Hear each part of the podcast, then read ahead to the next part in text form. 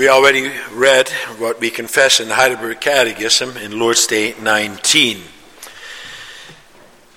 And so after the sermon, we will sing together from hymn 31, the stanzas 4 and 5. Beloved congregation of our Lord and Savior Jesus Christ, brothers and sisters, include you, boys and girls, young people. Revelation 20 deals with the 1,000-year reign. It is that 1,000-year reign that will also have our attention this afternoon. That may surprise you, for you may wonder what the 1,000-year reign has to do with this Lord's Day. Well, if you study both the scripture passage and the Lord's Day carefully, then you will note that these two are indeed closely related. For as we will see, although the reign itself is not mentioned in Lord's Day 19, the matter certainly is. And so let us listen to God's word as we confess it in Lord's Day 19. I will preach to you about the 1,000-year reign of Christ. We will see three things. First of all, the significance of this 1,000-year reign. Secondly, the blessings of this 1,000-year reign, and then finally, the fulfillment of this 1,000-year reign. As I said, the matter of the 1,000-year is mentioned both in Lord's Day 19 and Revelation 20. For both deal with the rule of Christ at the right hand of God the Father, and both deal with the benefits of Christ's rule for the believer. Both also deal with his return and his judgment of the nations. As you know, the Heidelberg Catechism is following here the order of the Apostles' Creed. And we now have come to the statement, he sits at the right hand of God the Father Almighty.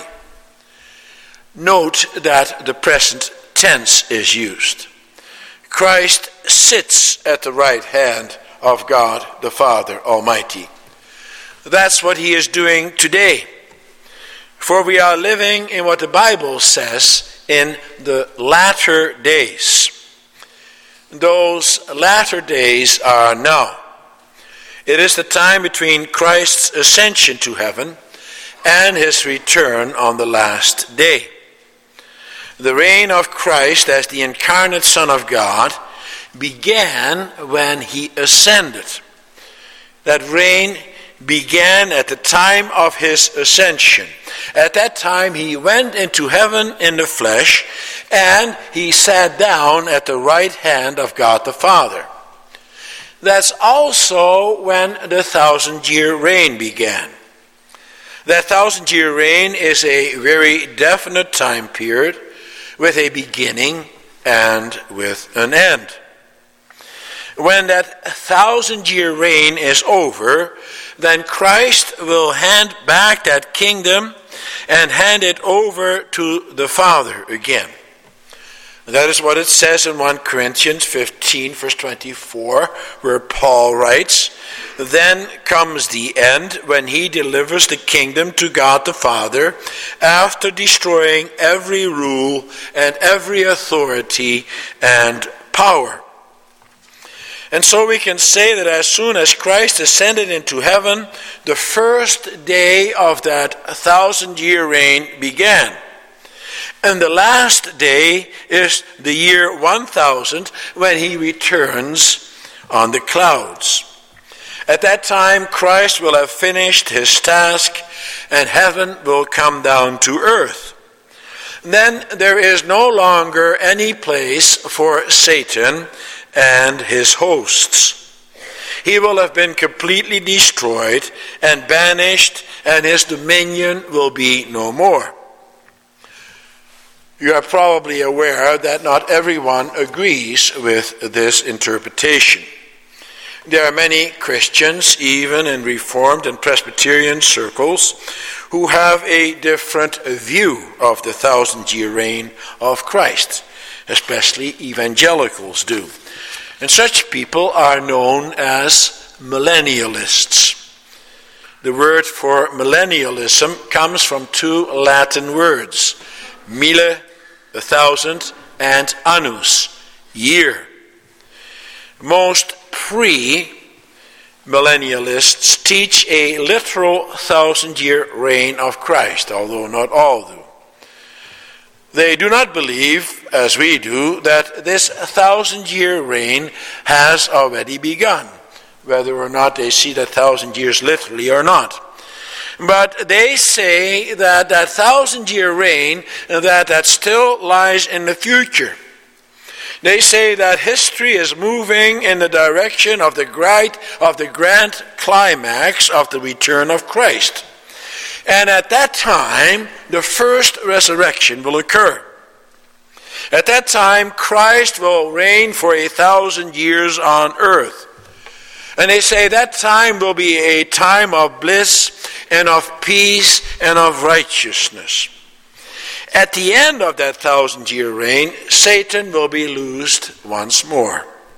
A great battle will ensue, which Christ and his church will win. Then the final judgment and the second resurrection will occur. And so these people, these premillennialists, are waiting for that 1,000-year reign still to be inaugurated. But is that true? It's not my intention to refute every aspect of this teaching. For this afternoon, we are not listening to a catechism lesson, but we are listening to the living preaching of God's Word. Therefore, only a few words of refutation will suffice.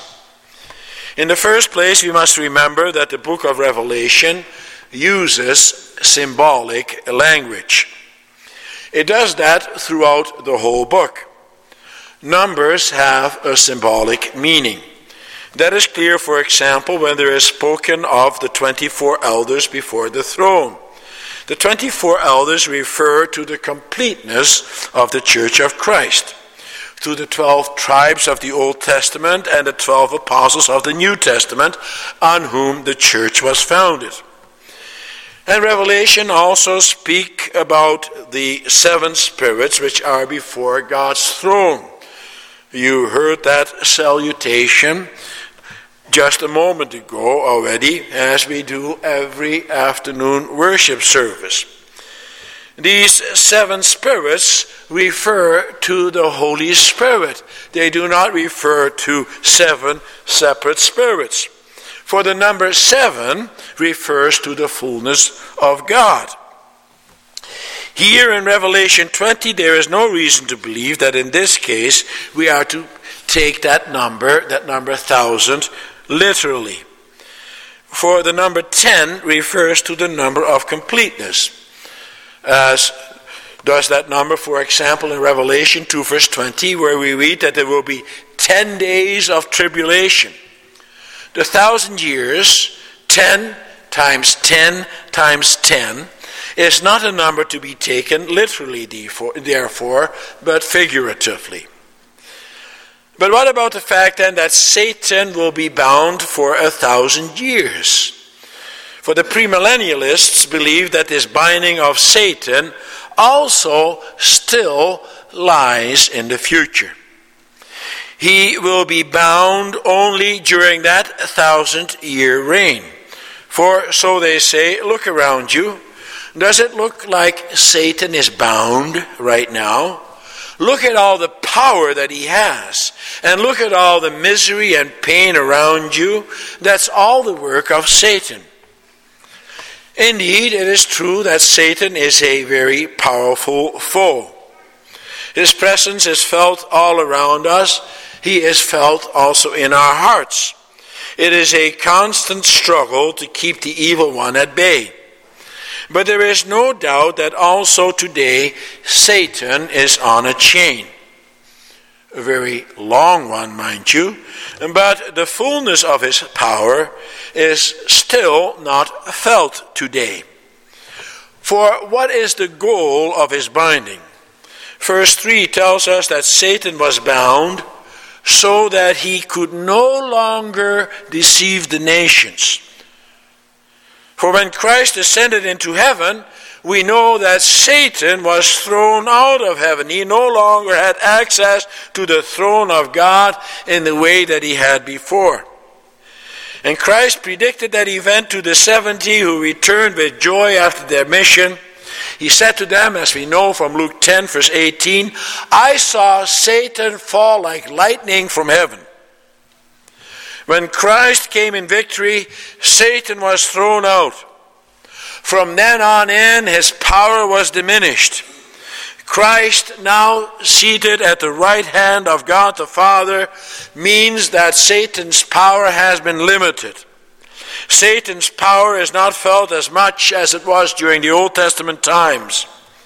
For now, indeed, we live in the latter days, at a time when the whole world has to be evangelized, so that in the end Christ may be all in all and the number of his elect be full. We now live in the age of the Holy Spirit. The Holy Spirit has been poured out. And so, in spite of the power of Satan, today it is possible that Christ's church here on earth can flourish. God preserves his church here on this earth. We are able to worship every first day of the week. Satan right now is not able to prevent us from doing so. And we are also able to engage in the work of mission here in Canada, in Prince George, in the Fraser Valley, in Hamilton, and also abroad in Brazil, in Indonesia, in China, and elsewhere. Sure, there are many hindrances and obstacles, and yet we as Christians are still able to have a lot of freedom. Satan is not able to destroy the church.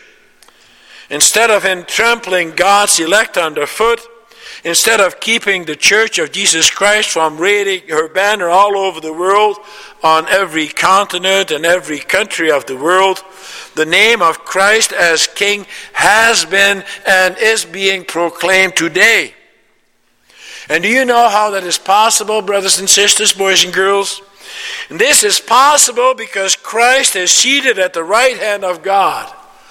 As the Catechism says, Christ ascended into heaven to manifest himself there as head of the church, through whom the Father governs all things. You realize, of course, that the expression seated at the right hand of God is symbolic. For in the scriptures, the right hand is always symbolic of power. And to sit at the right hand is a place of honor. Christ has received the glory and the honor and the power. Power to do what? Well, he has the power to prepare his bride for the last day, for the marriage feast of the bride with the groom. That's what he is doing right now at this very moment. He pleads our cause, your cause, my cause before the Father. He sends out his Holy Spirit so that the church can withstand the attacks of the evil one. For to him has been given all the power in heaven and on earth. He has placed everything under his feet. And that includes all angels and evil spirits, nations and continents. Nothing escapes his attention. And there is nothing that happens here on this earth outside of his will. That is how powerful our Savior is. Everything is subject to him. It may not seem to us that way. It may not seem that he is in control. For look at the kind of things that happen here on this earth. There is so much evil. There is so much misery. And yet Christ uses all the evil which man brings upon himself. He uses that for his own purposes. He uses the wars and the famines and the injustice and the disobedience and all the other evil things to bring this present age to its close. For there will be an end to his 1,000-year reign. There will come a time when he will hand it all over to the Father, as the Lord Jesus also says in his high priestly prayer in John 17. And he will say, "Here, Father, it is all over. Satan has been bound forever. And now here are your and my sheep. And they have safely come home. Here they are around your throne. Heaven and earth have been united." But until that final day of judgment, Christ will always remain in control. Believe that, brothers and sisters. Believe that he will never abandon you, no matter how rough the going gets. For remember, Christ is in heaven as head of the church, as the Catechism says. Do you know the order of the Catechism? First is spoken of Christ as head of his church. But then question and answer 52 speak about his headship and kingship over the whole world. For you see, this whole world is now already subject to the church. If it were not for the church here on this earth, this world would cease to exist. For the world around us, and that includes all the mighty nations and kings and powers that be, they are subject even to the church, which is the bride of Christ, even though those institutions will not acknowledge it. That does not mean that Satan is not out to destroy the church. And therefore, beloved, we still have quite a battle to wage during this 1,000-year reign. It is not yet a time of peace. The battle rages.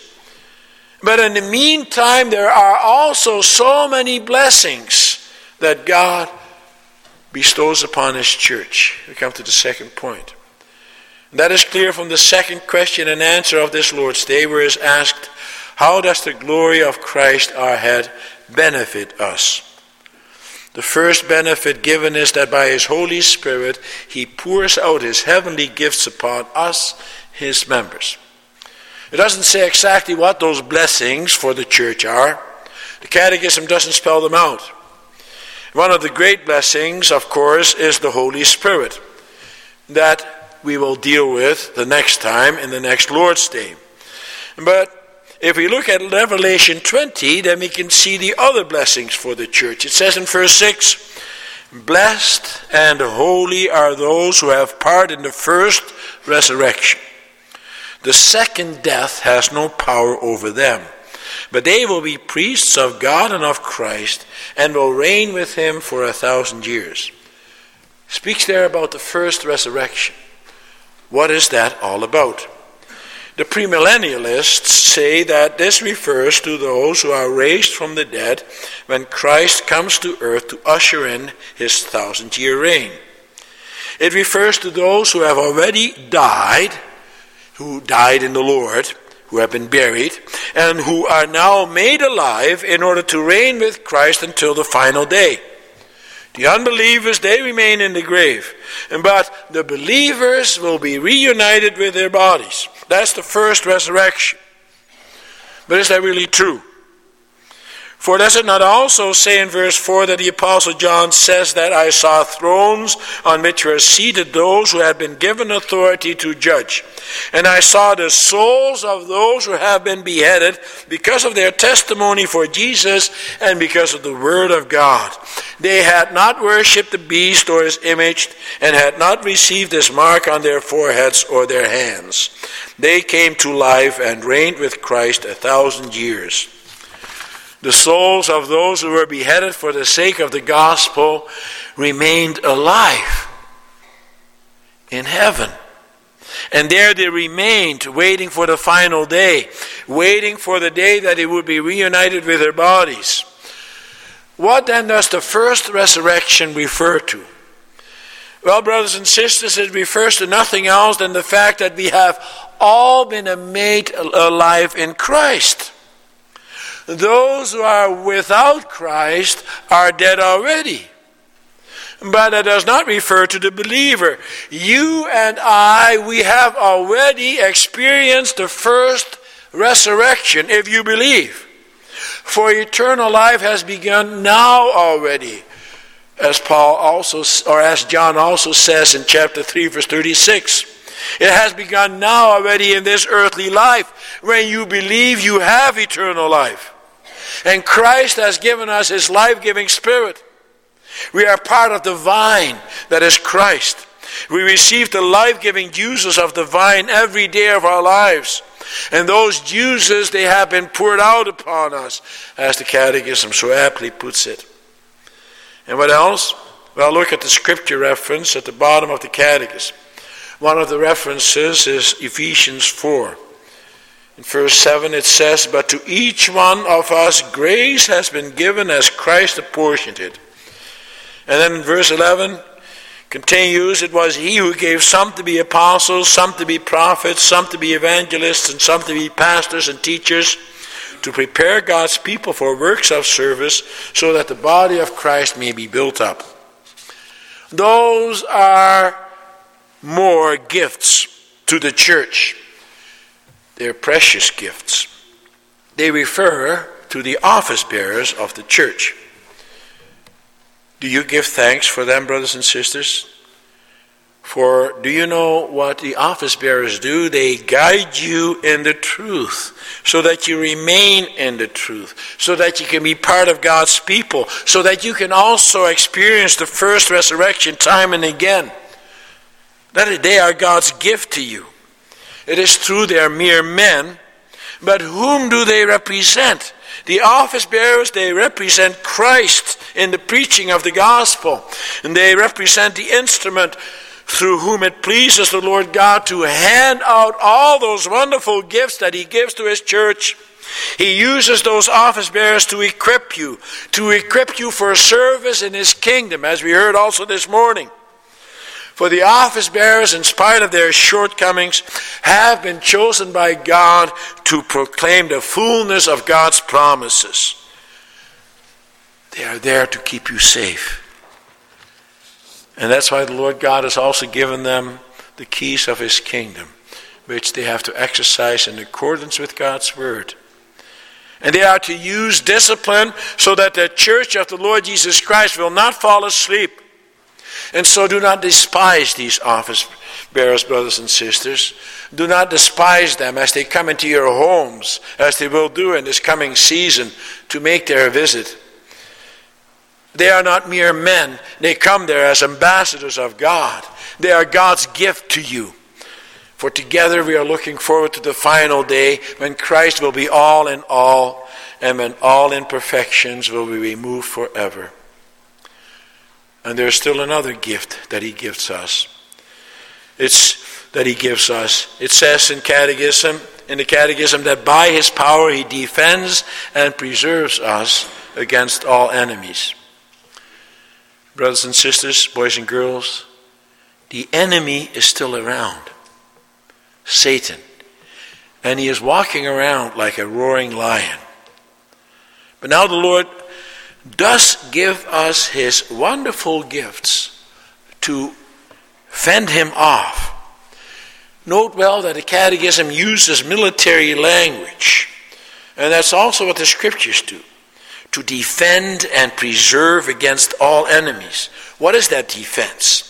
Well, listen to what Paul says in Ephesians 6. He writes there about the whole armor of God. He tells us that we must have the truth buckled around our waist, and that we must put on the breastplate of righteousness, and that we must have our feet fitted with the readiness that comes from the gospel of peace, and that we have to take up the shield of faith. Those are God's gifts to us, to you, to me, and they are there for you for the grabbing. All you have to do is put them on. Put on your breastplate of righteousness. That means that you are justified through the blood of Christ. Put on the truth. That means listen to God's word. Apply it. And when you do that, that will be enough to ward off the evil one. Satan will never be able to defeat you. And in this way, beloved, you do not have to be afraid of what the future holds either. For our battle will not last forever. The 1,000 year will come to an end. Christ is going to come back on the clouds. And that brings us to our third and final point. That's also what question and answer 52 speak about when the question is asked, What comfort is it to you that Christ will come to judge the living and the dead? When is that final judgment coming, you might ask? Well, brothers and sisters, we don't know for sure. The scriptures tell us that he will come like a thief in the night. And yet, for the believers, there will be signs, like birth pangs, as Paul says to the Thessalonians. He says further in 1 Thessalonians 5 verse 4, "But you are not in darkness, brethren, for that day to surprise you like a thief." Why won't you be surprised? Well, because at the end of the 1,000 years, Satan will be let loose for a little while. The chain which he currently is on will receive a lot more slack than he has now already. And at that time, the church of the Lord Jesus Christ will be persecuted. And so we will know the signs. We would rather not think about these things. It's frightening for us. But don't be afraid. It'll only be for a short while. And in the meantime, he will never be able to claim you, for Christ rules. And he has given us his equipment. And his equipment will never fail. And also remember, as it says in Matthew 10 verse 28, "Do not be afraid of those who kill the body but cannot kill the soul. Rather be afraid of the one who can destroy both soul and body in hell." Satan cannot claim you. Do not fear him, but instead fear God. What does that mean? Does that mean that you have to be afraid of God? That you have to shudder before him? That you have to be shaking in your boots? Well, in a certain sense it does, it's true. Be afraid of him, knowing what he can do if you do not take his gifts seriously, if you despise his gifts. For his gifts are not to be trifled with. Know that he can indeed throw you into eternal damnation and throw you into the lake of fire along with the evil one. But at the same time, remember that those who belong to him, who believe that their sins are forgiven and who are truly sorry for all their sins and shortcomings, that they do not have to be afraid, not in the least. The Lord is gracious. The Lord forgives you. It doesn't matter what you have done. It doesn't matter what kind of sin and how many sins you have committed, as long as you repent. His grace is sufficient for you and for me. But what about the fact then, you may ask, that it says in Revelation 20 verse 13 that each person will be judged according to what he has done. It also says that in Matthew 12 verse 36 and in Article 37 of the Belgian Confession, that on the day of judgment all people will render account for every careless word they utter. Does that include us? And if it does, is that not something to be afraid of? And the answer, no, brothers and sisters. You do not have to fear that. There is nothing to fear. For look at the context in which this will be done. This is not a negative thing. This will actually be a wonderful occurrence. For then, we will fully realize how great our deliverance is.